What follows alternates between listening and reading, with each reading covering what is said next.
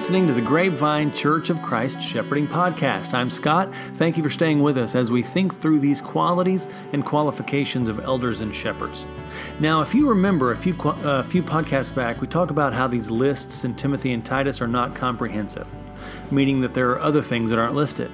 Some are assumed, and some may be pertinent for some congregations, but not for others. Uh, for example, Paul in these texts didn't require that the elder be baptized. But we infer, through our understanding of Scripture and the knowledge of their context, that converts were baptized. If we nitpick enough, we might find other things that aren't mentioned but are inferred. And whereas in some congregations, not much more than these lists may be required, in others, the candidate may need to exhibit qualities that are specific to that community, to that context. And these may be qualities that aren't necessarily listed in these two specific texts. So it's not comprehensive. By the way, it's also important to remember that these lists they require deeper scrutiny and we should not gloss over them at first glance. Neither should we ordain a man as bishop at first glance either. You know, extreme cases, if a man does measure up to most or all of these qualities, he may not be qualified to be called an elder. And it's important to remember that these lists require deeper scrutiny and they shouldn't be glossed over. Neither should we ordain a man as an elder or a bishop at first glance either.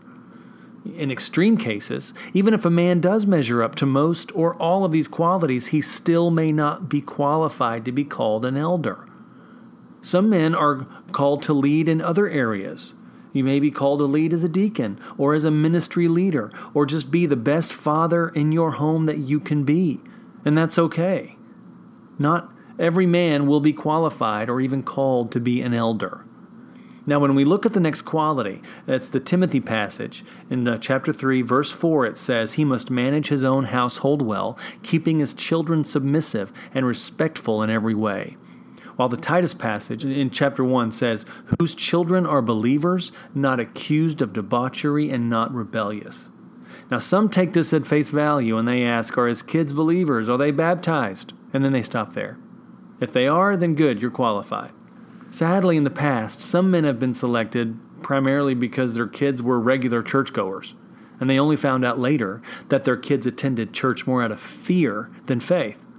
The man was selected and ordained only later to discover that he ruled his household with an iron hand, and he'd go on to rule his church with that same iron hand. So, is this about having kids who mind, who who go to church, or is this more about having kids who are faithful followers of Jesus Christ?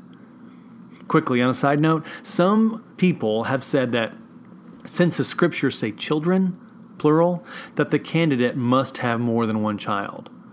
Now, for those who argue this point, you need to remember that in Koine Greek, Scripture allows for the singular within the plural. Look in Acts 2:39 says this promise is for you and for your children. And you'll see that you although singular here, is actually plural. Sadly, we don't argue this for some reason in these texts. It's evident of lazy theology, because digging deeper requires effort. Now, for this quality, though, of the way a man manages his home is a significant insight into how he's going to manage the church, which means there are deeper questions here other than are his kids baptized believers? Now, in this case, the key lies with how he cares for those who he is directly responsible for. Has he shown the ability to lead his children? Has he showed the ability to lead others in a greater maturity with Christ? This question is answered by looking at his family first. When Paul says an elder must manage his own family well, he's speaking as if a man's family is his first little congregation. And Luke 16:10 says whoever can be trusted with very little can also be trusted with much. But if 3 of his 4 children have no use for the church, what does this say of his spiritual leadership? And with this in mind, some deeper questions may be worded this way uh, Is this man's faith actually working in the most intimate and intensive relationships? I think that's the question we asked earlier. Is it is his faith working in the, the midst of his home or his first congregation? Has he given his children a faith that determines how they live for a lifetime? Has this man, in the big picture, produced a stable, believing family? Here's one Does this man have a track record of discipling leadership? deeper questions here. Who do you know who loves and cares for his family?